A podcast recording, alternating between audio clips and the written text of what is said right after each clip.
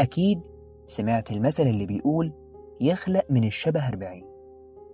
يقال إن أربعين هنا معناها الكتير لكن بالفارسي ومش مقصود يعني العدد أربعين.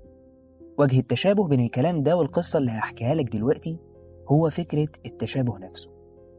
ممكن الشبه بين اتنين يوصل إنك ما تعرفش تفرق بينهم من حيث الوجه.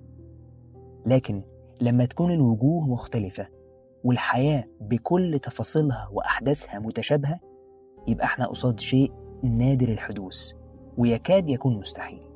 لكن هو ده اللي حصل. يلا نبدأ؟ يلا. أنا فرحات عبد القوي طبيب نفسي. في يوم جات لي حالة جديدة العيادة وكان مصاب باكتئاب حاد. اسمه هشام توفيق. مدرس لغة عربية في مدرسة ثانوي خاصة. متزوج من واحدة متسلطة وصوتها عالي وعنده منها طفلة صغيرة ما كملتش الخمس سنين وبتواجه صعوبة في التنفس.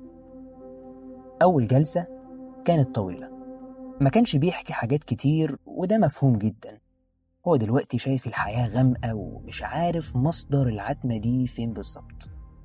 حكالي شوية عن طفولته لما سألته عن سبب الجرح اللي في جبينه قال لي إنه وقع من فوق مرجيحة والده عملها له زمان.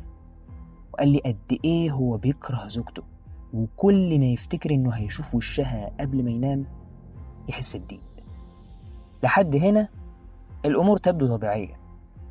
كل اللي جاي مش طبيعي. تاني يوم كان في ميعاد مع حالة مصاب باكتئاب حاد. مرض العصر. اسمه حسام بخيت مدرس لغة عربية في مدرسة ثانوي خاص. متزوج من واحدة متسلطة صوتها عالي وعنده منها طفلة جميلة ما كملتش الخمس سنين وبتواجه صعوبة في التنفس.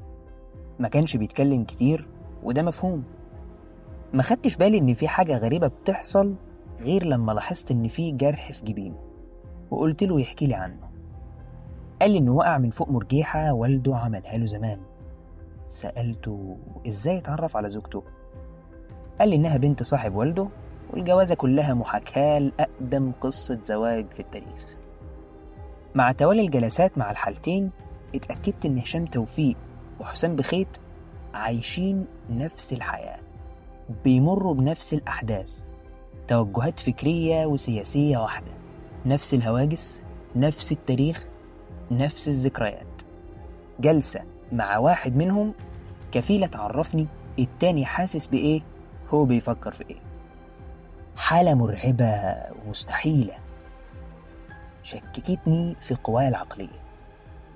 وفي يوم هشام كان باين عليه العصبية وهو بيقول اكتشفت بالصدفة مراجعة لمنهج سنة تالتة نسخة طبق الأصل من مراجعتي.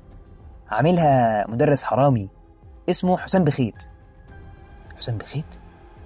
اتصلت بالرقم اللي هو سايبه بوقاحة على ورق المراجعة كأنها مجهوده فعلا.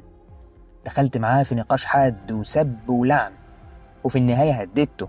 لو سرق مجهودي مرة تانية مش هسكت له. حسيت بالحماس يمكن لأن دي اللحظة اللي مستنيها من وقت معرفتي بيهم.